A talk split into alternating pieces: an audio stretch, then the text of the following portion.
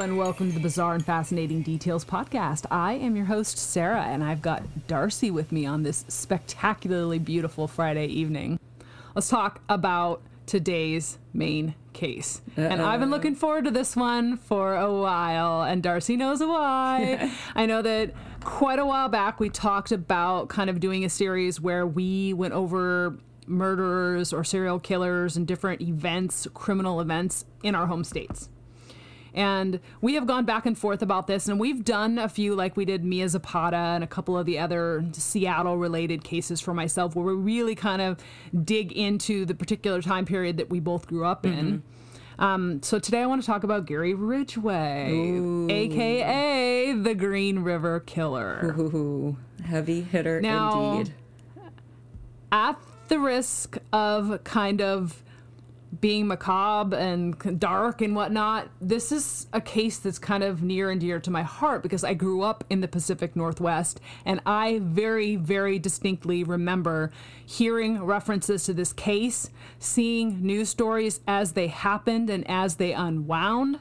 And then I also remember my parents and relatives and people that I knew, their parents telling them, you better be a good kid because otherwise the Green River Killer's going to come get you. Whoa. Or you better come straight home from school, otherwise the Green River Killer's going to come get you. That kind of a thing. And Yikes. I don't I don't think that many people in that time period, including myself and my family, knew that this man was targeting sex workers mm-hmm. primarily. Okay, so let's sort of dig into this case a little bit. The Green River itself is two rivers in Washington state. It's not necessarily Oh. referring to one river. Okay. And not a lot of people know that. It's the Duwamish River, which is a river that I actually grew up next to. We had a house at one point that was like a block from the river in Seattle. And the North Fork Toutle River. Okay. The Duwamish River tributary is about a 15 mile long river arising on the western slopes of the Cascade Mountain Range, south of Interstate 90. Okay. It is an absolutely stunning area. It is so pristine and so beautiful. And I remember spending many, many, many summers there as a child. My father would take me down to sort of the tributaries into little areas off that river, and we would hang out and enjoy the river and its beauty. And it was quiet and peaceful. And it was not sort of a, an area like a public beach, it was very isolated. Um, it is a commonly known river, also referred to as the Green River after the watershed that runs between Seattle and Tacoma, which are the two most populous cities in Washington state, in case you didn't know. Um, the river also runs through Auburn, which is kind of a side city in near Seattle. Sorry. The city of Auburn. Yeah. Not Auburn in the south, but there's a city called Auburn in Washington state, so which the Green River runs through. Um, initially, the river was used for logging and a lot of railroad type activities and commerce. But then Tacoma filed for rights to use the river after World War One and sort of that era. Now, much of the upper portions of the river are gated water supply areas for Tacoma, and a lot of them have restricted access. You're not allowed to go in and out of those roads and have access to the river anymore because it's a water supply. And then this has been really controversial, the sort of narrowing that down and restricting the access because a lot of people, like myself and my family, use the river for recreational uses throughout the years. Um, it's long been used for boating and inner tubing and swimming, and I do remember inner tubing down that river as a kid. And now they've restricted access; you're not allowed to do that anymore, and a lot of people have really been pissed off about that. But as we all know, the first victims of Gary Ridgway were found here in the early 80s, making this area famous or infamous, though only a few of the bodies were actually found in the mm-hmm. river itself. And a lot of people don't know that either. Not all of them were found in the river, only a couple of them. So, Gary Leon Ridgway was born February 18th, 1949, in Salt Lake City, Utah. His parents, Mary and Thomas Ridgway, had three sons, and Gary was the middle child. Now, we all know how much trouble the middle child can get into. That's me, I'm the middle child, Yeah. by the way. Are you? I'm Yes. the youngest. I'm the, there's only two of us though, so there wasn't a middle. Yeah, yeah. So Gary had a troubled upbringing, according to most accounts. His mother was extremely domineering and had these violent arguments on a frequent basis with his father. Um, their family was very isolated, and no one was allowed in the house or to come over. They didn't have any guests at all. They were very kind of, they didn't want outsiders involved in their family. Gary's father, Thomas, was a bus driver who often complained about sex workers. Hmm, surprise, surprise, right? His mother, on the other hand, was known to be sort of a provocative type of a woman. She wore very form fitting clothes, lots of makeup, and she had this extremely violent temper, which is so crazy. But despite this fact, Gary was very close with her, which is interesting. Um, according to accounts by family, Gary wet the bed until he was about 13, which is one of those things in the trifecta. Remember the, the bed wetting? And Yep. his crazy mother washed his junk like every day when he was growing up. She washed She him. washed she washed his genitals. So he has a very, very twisted understanding of sex from a very early age. Okay. Yeah. This caused him to have conflicting feelings of anger and sexual excitement when he hit puberty. Mm. Which is so scary because he would simultaneously fantasize about screwing his mom and killing her. Whoa. And as he hit puberty, he started with the fires and the killing small animals as well. So he's Three like for three. putting all the only one I don't see in this is a head injury, but like it seems like he has everything else falling into place. Growing up for Gary was not easy. He was small and dyslexic and held back a year in high school. His IQ was in the low 80s, and just for reference, the average is about 90 to 110. Yeah. Um, we've had a conversation about that before. Yeah. And what's interesting is when he was 16, he stabbed a six year old Whoa. who survived. And it's weird because it said he it's it's said that he took this little boy into the woods and stabbed him in the liver for no apparent reason. Mm. And he got away with it. Like there was no arrest. Nothing happened? was- yeah. Freaking weird, Oh. So Gary's family moved to Washington State when he was about 11, and he didn't graduate from high school until he was 20 years old. Wow. Okay. Isn't that weird? Like all of I had no idea about any of this when I was researching it because I think the police kept a lot about this case very close to the vest. They were very tight-lipped about this. right? um, yeah, I could see that like while it was happening, especially because of the the victim pool too. Yeah, absolutely. Now, Gary went to Tyee High School, and after high school, he got a job with Kenworth Trucking, which is a major company in Washington State. It's a place to, to work if you want to be a trucker in that particular area. He was a spray painter. And he got that job and graduated in the late 60s and, and started working there in the, in the 70s. He had a stint in the Navy, and he married his girlfriend Claudia King from high school, and then he was sent to Vietnam, where he did see combat. Oh, okay. Interesting. And during this period of time, he also was known to frequent sex workers. Okay. Ugh, but he got gonorrhea.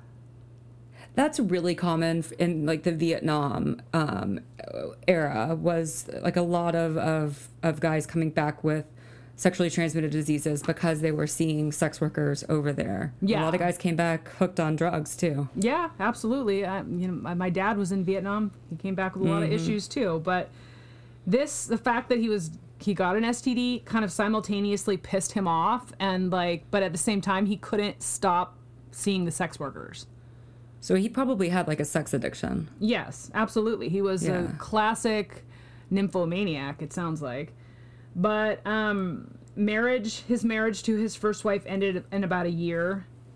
And his friends all say that he was super friendly, but he was a little weird. Yeah. Okay. That's a Yeah, a kind of a light way to put it. But his Yeah. marriages always broke up because of infidelities on both sides. He got married again. Obviously, that marriage broke up as well. And his wife, his second wife, claims that he choked her.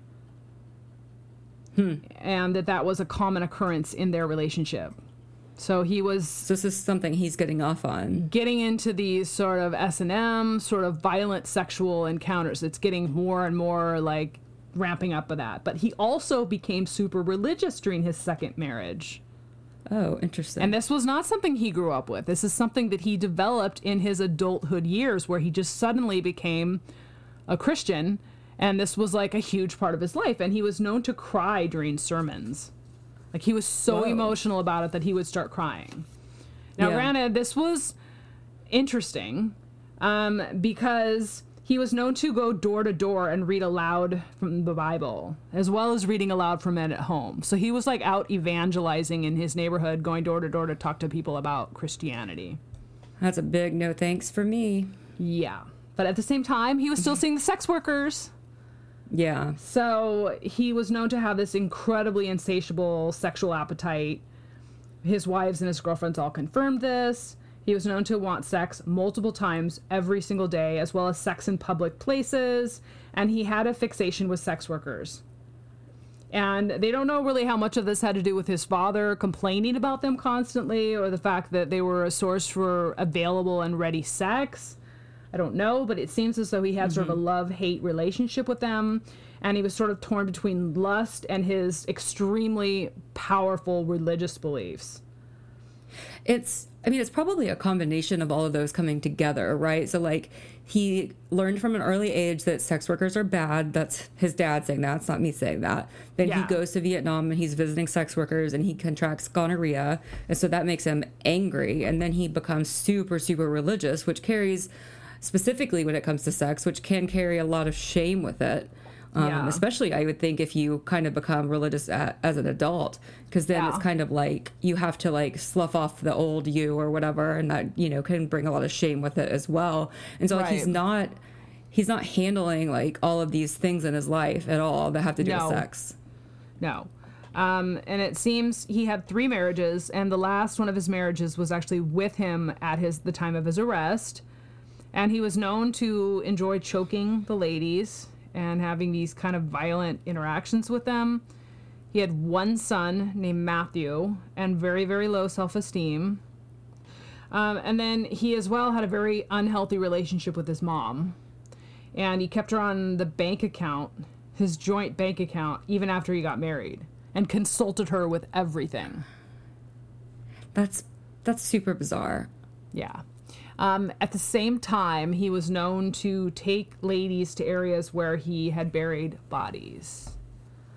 Just super gosh. creepy that it, this is like a kind of romantic little interlude for him to take girlfriends and different women that he dated and wives and all kinds of other women back to these sites where he had buried bodies. And they had no idea in these sort of serene Ew. pastoral areas that there's like something going on that somebody was buried there. It's like he knows a dirty little secret, and that's what's like exciting for him. Yeah. Now, the actual case itself, um, once murder comes into play, at one time there were 25 different detectives working on this case. It was the largest case in King County history. And with a conviction count of 49 and a confession of 71 killings, he is officially known as the most, or he was until just recent times, as the most prolific serial killer in U.S. history. But Samuel Little, as we all know um, from an earlier episode that we did on the show as well, has now likely overtaken him at this point in time. I don't think that's an official count for Sam Little. I think that that's like what they anticipate, but they haven't. I think Gary Ridgway still holds the record as of yet. Okay. Um, But but he will be overtaken by Sam right. I, think we all kind of anticipate that that number is going to Mm-hmm. be overtaken very soon. Um, one third of all murder cases in the U.S. are cold cases, and only 1% are ever solved. And I think what's particularly interesting about this case is that the Green River case was actually considered a cold case for a long period of time. It was still active, Mm-hmm. but it was considered a cold case because it was so old when they actually ended up finding him. But okay, so let's go back in time a little bit. It was 1982, and this was the year that the case really blew up because five bodies surfaced during the course of one month. Now, Whoa. I believe I was in elementary school in the early 80s. And I still remember hearing about these cases on TV. Like it oh was just gosh. that like well known. And they were putting it on the news and I think that if I recall correctly, they weren't really telling people that they were sex workers because people back then didn't really talk about sex workers. It wasn't like a thing. Yeah.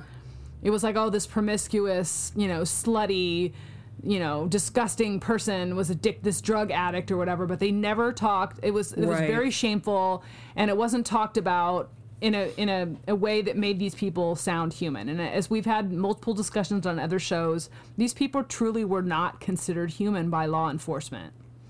And the mm-hmm. fact that these were all sex workers and they were all strangled with ligature marks around their neck, I think in many ways it wasn't taken very seriously at the time. It was mm-hmm. scary for a lot of people like myself and my family because we didn't necessarily know that they were sex workers. We just thought that there was somebody out there targeting young women and throwing their bodies in the river.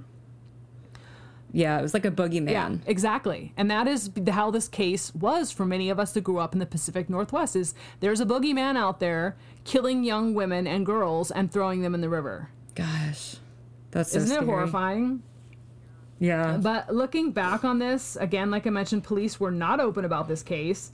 And gradually, as the task force that was assigned to this case gained momentum, they kept finding more bodies and more loose ends.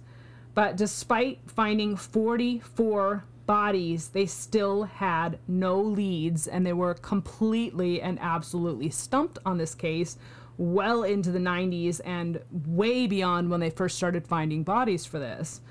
Now, sex workers were perfect victims, and they have mm-hmm. long been perfect victims because they work in the dark, they're under the radar, they can easily disappear without a trace. They are the most vulnerable portion of the population in many ways with respect to crime, and they're less likely to report crime. They are marginalized victims in every sense of the word and statistically less likely to be reported victims as well. And again, we've had many, many conversations Right. on the show about these particular portion of the population. But it's super crazy to look back at this period in time and how the media really made light of this. And they didn't look like they were trying hard at all. I think many, many, many people during that time period just thought the police didn't care particularly the families of these victims. They there was really this sort of perception that the police was kind of laughing and that they were like, "Hey, you know, whatever. These prostitutes, these whatever, these drug addicts, it's not a big deal, you know, whatever." kind of a thing. yeah, get rid of good riddance. Less work for us or whatever. Yeah. And then as I mentioned, parents would threaten us that we would get snatched if we left the house after dark, if we went out with our friends without asking permission, if we ever went out by ourselves or in small groups, we were Yeah. always threatened with the, the knowledge that maybe the Green River Killer would come grab us. Then Detective Reichert comes in. He was assigned to this case and he would soon become sheriff, but he worked extensively on this case for decades and devoted his entire career to solving the case of the Green River Killer once he was assigned to it. Like it became his mission in life to solve this case. And eventually the trail went cold, and so did the case. This was through the 80s and 90s. And I think there was sort of a pause where there weren't as many bodies being found. And so people just kind of thought, well, maybe he went to another state, maybe he died. There was really kind of this sense by the media and, and people that lived in the Pacific Northwest that maybe it was just a media created illusion, that this wasn't really a thing. Mm. You know what I mean? there were a lot of Yeah. us who really and families that believed that this wasn't a real thing that there really was no green river killer it was just an object of our imagination and the media created it Wow. so 1983 we have 11 bodies in this case and there was a man named melvin foster who offered to help with the case he was a taxi driver who frequented prostitutes and drove them around. He initially denied knowing the victims, but then said he knew a good portion of them. Police put Mr. Foster on a 24 hour watch and searched his property, Yeah. but he ended up being a dead end. So they kind of still put him at the top of the suspect list, but there was no evidence linking any of the bodies found to him. He was just kind of this super creepy dude that was sort of taking police attention and time away from the real killer. So he's mm-hmm. sort of a red herring. Well, and as soon as you lie to the police and they find out that they're that makes you su- super suspicious. Yeah. So just that in itself is going to put you at the top of the list. Yeah. So then, a year later, 1984, two years into the investigation, because they started the investigation in the 1982, obviously when they started finding the bodies, and they found 11 bodies at that point. But um, they have 27 bodies at that point, and the tips are drying up. Uh, the, the news again did not emphasize sex workers most of the time. It was just these poor women that were, you know, in a bad situation and ended up disappearing. It was their own fault somehow, that kind of a thing. And then, interestingly enough, Ted Bundy jumps in in 1984 and offers to help. Now, he is incarcerated in Florida uh, with charges of being a serial killer. He wrote a letter to Officer Reichert offering insight into the mind of a serial killer. So, this was really, really interesting. And detectives working on the case at that time actually flew out to see him. And Have you read that book? no, but like I've heard a couple so I've heard a couple different podcasts about it and it is just it's so creepy. Like this whole situation is just super creepy. But um, Ted Bundy at that time told the police that he that the killer probably returned to the scene to check the bodies. Again, he took girlfriends back to the scene where these people had been bodies had been buried. Um, and that he was probably not touching the bodies and they said that they need to narrow down his profile and that he would be staying close to the area where he dumped the victims. He would not be far. So he would be living, interacting, and coming back and forth from those sites regularly. So they recomm- he recommended that the police start watching those sites very, very closely so that they Yep. could narrow down the profiles. Um, jumping back to 1983, in April, a woman disappeared, and her boyfriend chased the truck down that had grabbed her or picked her up, and the truck belonged to Gary Ridgway. But when he was questioned, he denied all contact with this woman that he tried to grab. So at that point, this goes into the, the records and the files on this case. And in 1984 slash 1985, kind of the end of 1984 and into 1985, Ridgway also contacts the police and says he has information that he has to offer. He seems extremely suspicious because how would he know anything about this case, right? Right. They polygraph him. He passes. Yeah. Then another tipster comes forward. And this is from a sex worker who has been assaulted, and she identifies Ridgway. She pulls him out of a lineup, points him out, says he took her to a remote wooded area and tried to strangle her. She escaped but didn't report it because she was doing sex work and she was afraid that she was going to get mm-hmm. arrested, etc. She came forward because so many bodies, she was sure that he was the Green River Killer. And that's in the like mid 80s. This was 1985. and they still took him what how many years to bring him in?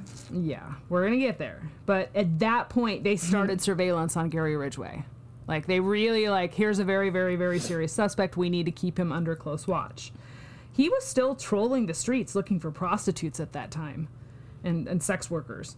And police watched him to try to build this probable case against him. Which is like, it seems insane to me that like after all of this, they still, you know, because he had passed. They need more. Yeah, but because he had pa- passed that Yeah. polygraph test, and you know, back then that polygraph test meant a lot more than it does now. Now we all know that a polygraph Right. test is not admissible in court, but it meant a lot back then.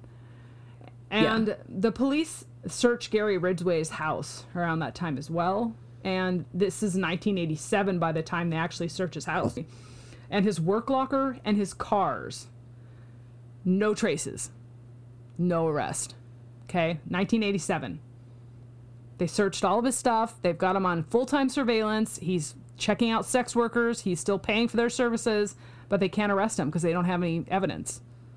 Right.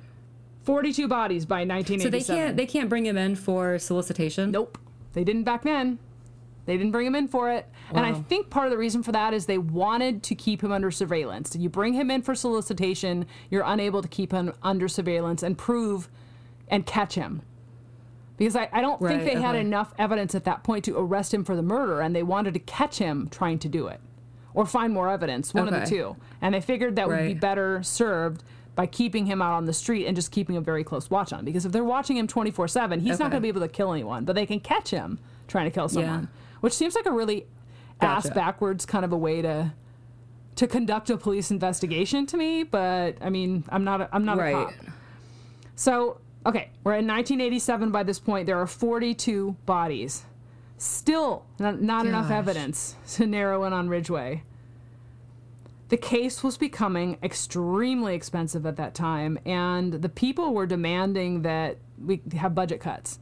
Too much money's been spent on this. You guys aren't serious about the case. You haven't found anyone. This is really just a, again, a creation by the media that maybe this person doesn't exist. And then in 1990, the county slashed the investigation budget, and the task force was disbanded. So no, no more Green River Task Force in the 1990s, which is interesting. Uh, 1991, the following year, the task force, as it has now been revised, is one man working the case. The killer also cut back during that time. Well, that, so they think. I mean, I don't think that there's. They haven't really shown 100% that maybe he did cut back. Maybe he just didn't show them mm-hmm. where the body was were during that time. But there is some evidence that he cut back during that time. There were only four bodies found in the early 90s that were initially identified as the work of the Green River Killer. And Detective David Reichert becomes the sheriff. So he's the one guy still working on this case, like still trying to crack it open, and he becomes the sheriff, and he's like, Oh, hell no. This case is going to get cracked wide back open. I'm going to solve it. I am the new sheriff in town, and I want to make this happen. So, November 4th, 1997, we all know this is like when Pearl Jam and Nirvana and like the whole Seattle music scene just kind of exploded. Hell yeah. And grunge and flannel. And I think there was sort of this also initiated a time where crime was being looked at in a different way. We're getting away from kind of the hmm. Mayberry police sort of a scenario and getting into serious police investigation, using serious techniques, using the FBI, and really kind of focusing on a different way of solving crime.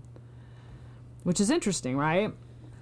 After 10 years of work on this case, Sheriff Reichert opens up the investigation and starts re looking at it with fresh eyes one, excuse me, 10,000 items of evidence are in these files. But no Wow. computers, no DNA initially, and no, they didn't use that for anything. So they had taken fingerprints and DNA possibilities, but they hadn't really tested anything back then because it was really a science that was in its infancy. Um, then they decide, hey, we're going to DNA test the heck out of all the stuff that we have because we have 10,000 pieces of evidence. There's no reason why we shouldn't be able to get a clear DNA sample off this stuff. And then, Yeah. DNA profile pops up from evidence found on a victim. The Green River Killer profile then emerges. And that person was, dun dun dun, Gary Ridgway. The man that they had initially suspected and that had been on the suspect list for years is now confirmed by DNA. The crime labs tested no fewer than three victims where DNA evidence had been left, and it all popped with Gary Ridgway's profile. Hmm. Now Finally. they have to find him. And this case is two decades old by then. And the case had pretty much been inactive for the last 10 years. So, like, there's one guy working it, but he's not really doing it in a serious way. And they don't know where in the heck Gary Ridgway is because they stopped tracking him when the budget cuts happened. Right. So they start looking at the strip near SeaTac Airport, Pacific Highway, which is an area where sex workers are known to hang out. Even today, it's long been known for that same purpose. And this is where Gary used to hang out. They checked out all of his old stomping grounds. And guess what? Ridgway was actually spotted there again. Despite being Unbelievable. he just couldn't stay away. And it's crazy. He's in one of his old stomping ground spots. I think he felt like he had Which- gotten away with it for so long that he, there's no way they were going to catch him. Right. I was going to say, like, that's scary for uh, the women that he was possibly going to pick up. Like, is he going to start killing again? You know, I mean, I is it- personally think he was d- killing the whole time. Like, I just don't think there there was any Yeah. cause. It's crazy to me to think Yeah. though that uh, was he just crazy or did he think he would never be found? Like, was he just well, he also wasn't very smart. no, exactly. Um, and then they also had patrol offi- officers that had been monitoring the areas of high sex work, and this was what he'd been known to prefer. And lo and behold, he came back. He couldn't stay away. November 30th, 2001, detectives arrest Gary Ridgway. It is a rainy day in Seattle, which not unusual, right? When they Yeah. grab him. So it's a day in Seattle. right? Um, Sheriff Reichert was absolutely overjoyed. And he actually went into the holding room and confronted Ridgway himself. Ooh. So can you imagine the whole the sheriff has to come in and like confront this guy. He just cannot let this go. He has to confront him. That's got to feel good though for the sheriff. And he's basically like, "I got you. I got you." Like Yeah. just really like powerful for him. Um, the body count at this point was 52 when he was arrested, but they only arrested him for three murders because those are the ones that he had. They had to have the solid DNA evidence from, so they knew they were going to be able to get a conviction on those. So they they really went forward strong with prosecuting those three cases. Um, all of these bodies were found within feet of each other in 1982 in the Green River. And it was also very, very interesting because they found spray paint spheres from the Kenworth factory, the truck factory where he painted. So that like linked him as well. So they found traces of the paint Yeah. on the bodies of the victims in addition to the DNA. They were not messing around. They had multiple Yeah. parts of evidence that they were going to put into this case. It was not just one thing. And they also had non That's what I actually remember hearing about for him getting linked. The first, like at the first place, was the paint chips. Yeah. That they were able to link the paint chips, not the actual, actually the DNA. I think they had that, but they really had no way to link him in particular Mm-hmm. to these victims because it could have been any one of the guys painting at that factory. They had to have the DNA evidence Yeah, sure. to tie that all together with a nice bow tie. yeah. but they also had non DNA evidence they found on a fourth victim.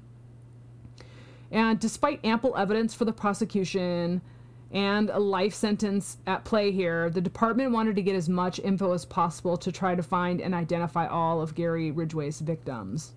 So, even though he was arrested and they're like, we have a slam dunk case here, they rebuilt the task force because they wanted to find out as many of the victims as they could. But they Yeah. knew, though, that they would need Gary's help for that. So they gave him a choice. You either get the death penalty or you can cut a deal and plead guilty and tell us about as many of the murders as you possibly can in exchange for your life. And mm-hmm. people were pissed. And I remember when this whole thing went forward because they wanted him to fry. They were like, this, you know, would provide closure for the families. This guy needs the death penalty. And Washington State was a death penalty state at that time. And Reichert sits down with Ridgway. He won't let anybody else do it. You'd think that he would have like a specialist do it, like an FBI agent or something like that. But no, no, Sheriff Reichert's got to do it himself.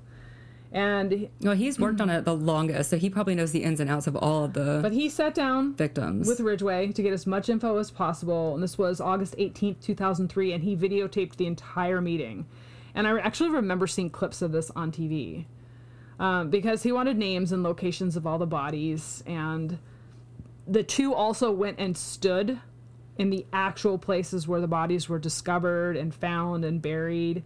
Um, Gary claimed that he, between church and work, he didn't kill as much in the 90s. That's why he kind of dropped off because he became more devoted religiously to his church life and hmm. worked a lot, which is interesting. I don't know that I necessarily Yeah. believe that as much, but the plea deal was negotiated for months and but it eventually got put into place and each and every victim's each and every one of the victims and all the details and almost every aspect of this man's life was what was required from him. They were hmm. not going to let him coast by with as little information as possible. It was like, hey, if we're going to give you this plea deal, you're going to give us everything. You're going to tell us every single Right. tiny aspect of everything, every part of your life, everything. And so Gary like spilled it and was telling them about his entire life. He tar- told them about the escalated violence that started with his second wife, Marcia, um, and how it got worse and worse through the late 70s. He actually harassed Marcia after she told him she wanted a divorce. He choked sex workers every day, and every, almost every time he had a sex worker, he had some sort of choking that he would do with them. And that was when the bodies started to pile up, is after his divorce from his second wife. That's when he started murdering. Um, he preferred, his preferred victims were sex workers and runaways. Um, this was a very deliberate choice by him, by him because he felt like he could kill as many of them as he wanted and not get caught because they were isolated and untraceable. And there's also been some ongoing theories that the sex workers reminded him of his mom because of the tight clothes and lots of makeup. His mother, Yeah, I've heard that theory. His mother looked very promiscuous, wore a lot of makeup and very, very tight, kind of promiscuous type clothing, they said. I think he probably had like a resentment of women that came from his mother. Absolutely. And maybe her, his mother being over sexualized, but I don't think he like. I, I, I don't know. It seems still like a leap that he would associate sex workers with his mom. But I don't know. You did say he had fantasies of wanting to have sex with his mom, so Uh, yeah, maybe. it's it's a whole creepy dichotomy there. But he worked very close to home Yeah. because it was convenient. Um, the SeaTac Strip was not that far from his home, and there were a lot of sex workers in that area. He took them in his car to remote areas. He raped them, sometimes consensually had sex with them, and then strangled many of them. Some of them he did not strangle. Some of them he let off the hook on that. And it's, it's very interesting to kind of like, how did you decide which ones you were going to kill and which ones you were just going to you know, have sex with and which ones would just be raped? But um, he did revisit many of the scenes as Ted Bundy had given insight on. And over the course of many, many interviews with Ridgway, he told them that he sometimes violated the remains, which is not what Ted Bundy said he would do. Um, and then he saved money because he wouldn't have to pay for sex workers again. He could just use the bodies uh they, they were dead, which is super disgusting. Some of his victims were as young as 16. He admitted in these interviews to as many as 48 murders and agreed to show where he had dumped all the bodies, as well as all the details that he could think of and remember. And again, like I mentioned, they took him to the sites. He had road trips where they went hunting for bodies. And it's weird because when you hear the interviews of him, like there are many uh, sites out there online where they actually play the interviews with Ridgway, and he seems like he is was like relieved to have gotten caught because like he got away with it for so many years and had this building sense of guilt because of his religious background. And there was the, this relief that he had finally gotten caught and was no longer going to be able to to commit these crimes. But then at the same time it's also really weird because he seems like proud of himself when he's talking about these Yeah. cases and the murders and how he got away with it for so long. There were many unknown bodies that have been given burials finally because he allowed them he allowed the police to go dig up these bodies. Um, but it's weird because the last one they found was in 2010 in auburn. So it looks as though there's still the possibility that more bodies could surface. Hmm. and you know some of the families have you know many missing young women in that area still haven't been located and they're you know listed as potential victims of the green river killer. Sure. um, and then some of you know because he buried them in such remote locations that some of them may never be found. Yeah. and it doesn't sound like he remembers the kind of details about the murders and about the locations in the same way that like Ted Bundy and Samuel Little did with like very very distinct crisp and clear memories of the victims and how he killed them and all that. It just doesn't seem like Gary's was that clear we never may never know the exact number of victims there the police and authorities think that there's probably between 90 and 100 between the years of 1982 and 2001 November 3rd, 2003, Gary Ridgway pled guilty to 48 counts of aggravated murder. One month later, he was sentenced to 48 life sentences with no chance of parole. Thank God. Yeah, for But real. it seems as though the majority of his murders occurred between 1982 and 84. He kind of went a little bit crazy during that time period. Like, legit. Like, that's when he was, like, killing without holding himself back in any way, shape, or form right. and was not worried about getting caught. Um, he had his berserker mode at the beginning. Absolutely. And most of these victims came from the Pacific Highway South along that road. Most of the bodies were found around the Green River, the SeaTac Airport, and South King County. And let's see here. I wanted to kind of give an, a little Mm-hmm. rundown of the victims because I think that that's really important because these are not Yeah. nobodies. They're people. They're somebody's mother, sister, Daughter. wife, cousin. They're important. I'm just going to do this really quickly. I wish I could take more time, but I feel like it's important to speak their names because they're important. So before Ridgway's confession, authorities had attributed 49 murders to the Green River Killer, but after his confessions, there were at least 71 victims that were formally attributed to him. But at the time of Ridgway's December 18, 2003 sentencing, authorities have been able to find 48 sets of remains, including victims not originally attributed to the Green River Killer. Ridgway was sentenced to the, for the deaths of each one of these victims with a plea agreement that he would plead guilty to any and all future cases in King County where his confession could be corroborated by reliable evidence. So when they find more bodies, Wow. if it can be attributed That's to him, he agrees yeah. to plead guilty to these cases as well. Yeah. Isn't that interesting? As part of his plea agreement, which is not something I think that is very common.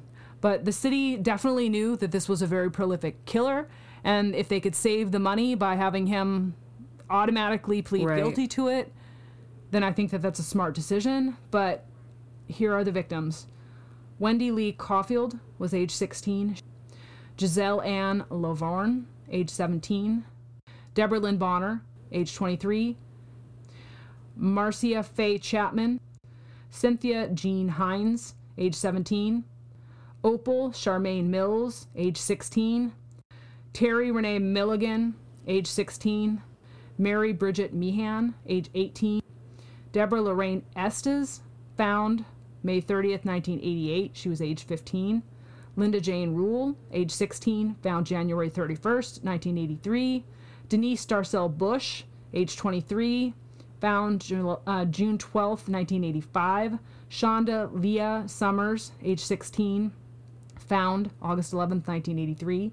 Shirley Marie Sherrill, age 18, found June 14th, 1985. Rebecca Becky Moreno, age 20, found December 21st, 2010. Colleen Renee Brockman, age 15. I mean, it just breaks my heart. 15. Found Ma- mm-hmm. May 26, 1984. Sandra Denise Major, age 20, found December 30th, 1985. That's a hell of a Christmas present. Alma Ann Smith, age 18, found April 2nd, 1984. Dolores Laverne Williams, age 17, found March 31st, 1984. Gail Lynn Matthews, age 23, found September 18th, 1983. Andrea Marion Childers, age 19, found October 11th, 1989. Sandra K. Gabbert, age 17, found April 1st, 1984. Kimmy Kai Pitsor, age 16, found December 15th, 1983. Marie M. Malvar, age 18, found September 26, 2003. So she was found a little bit later. Carol Ann Christensen, age 21, found May 8, 1983. And these are in chronological order of obviously when he killed them. But Mart- Martina mm-hmm. Therese Authorlee, age 18, found November 14, 1984. Cheryl Lee Wims, age 18, found March 22, 1984. Yvonne Shelley Antosh, age 19, found October 15, 1983. Carrie Ann Rois, age 15, May 10th, 1985 was when she was found. Constance Elizabeth Naon, age 19, found October 27th, 1983. Kelly Marie Ware, age 22, found October 29th, 1983. Tina Marie Thompson, age 21, found April 20th, 1984. April Dawn Buttram, age 16, found August 30th, 2003. Marie May Abernathy, age 26, so she's a little bit older. Uh, found March 31st, March 31st, 1984. Tracy Lynn, Tracy Ann Winston, age 19, found March 27th, 1986. Marine Sue Feeney, age 19, found May 2nd, 19. Maybe we should just skip the. These are long. Mary Sue Bello, age 25. Pammy Annette Avent, age 15. Delise Louise Plager, age 22. Kimberly L. Nelson, age 21. Lisa Yates, age 19. Mary Exzetta West, age 16, Cindy Ann Smith, age 17, Patricia Michelle Barczak, age 19, Roberta Joseph Hayes, age 21, Marta Reeves, age 36, Patricia Yellowrobe, age 38, an unidentified white female Jane Doe, age 12 to 18, unidentified white female Jane Doe, age 14 to 18, unidentified female Jane Doe, age 13 to 24. And these are the known and hmm. confirmed victims of Gary Ridgway. So there are three women that have not been identified as of yet, and possibly many more out there that have not been found, which is horrifying.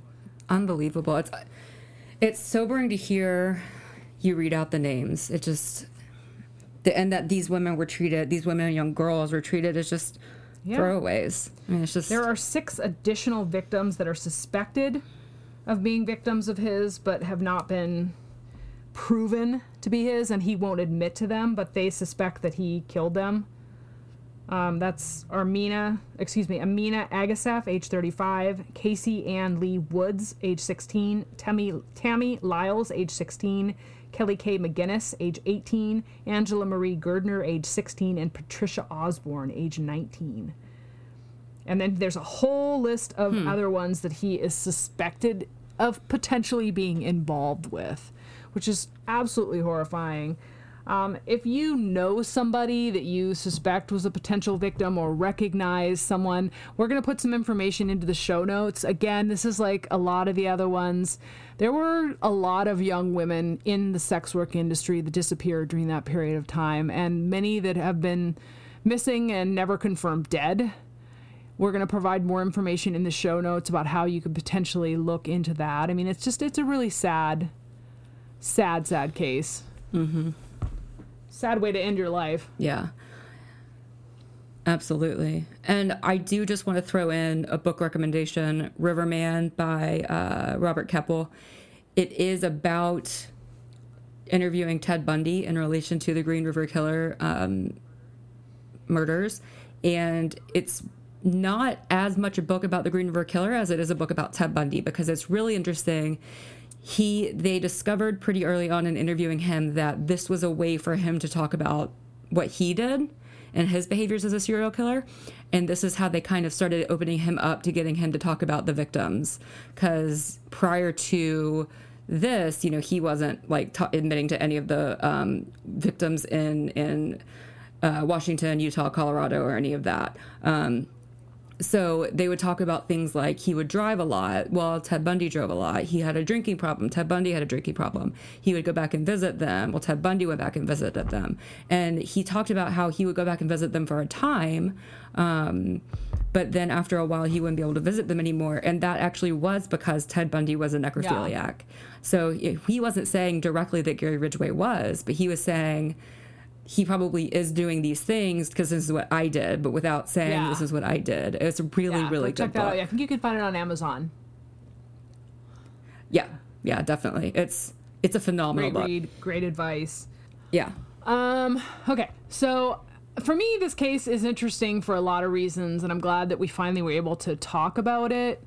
Um, just because he just has a sort of a different, I think, background than a lot of the serial killers that we've talked about on the show. I know we've talked a lot about serial killers that were charismatic or intelligent or ones that had super good memories or things like that. And it just doesn't seem like this guy had any of those. He wasn't charming. He wasn't like. There's nothing particularly special about him. It just had this weird kind of background. And yeah. He's he's very much like more so what you read about, um, like a typical serial killer, like in terms of like the McDonald triad and things like that. Um, but his victim pool was sex workers because it didn't require any- him to have any kind of skill in talking to women or approaching women or anything like Right. that. And it's particularly interesting that he got away with it for so long with such an, a low intelligence level. And that to me speaks of the absolute discrimination against sex workers. They were not Hundred percent. looked at seriously. The police didn't give a crap about them, and they were disposable victims that no one cared about. Mm-hmm.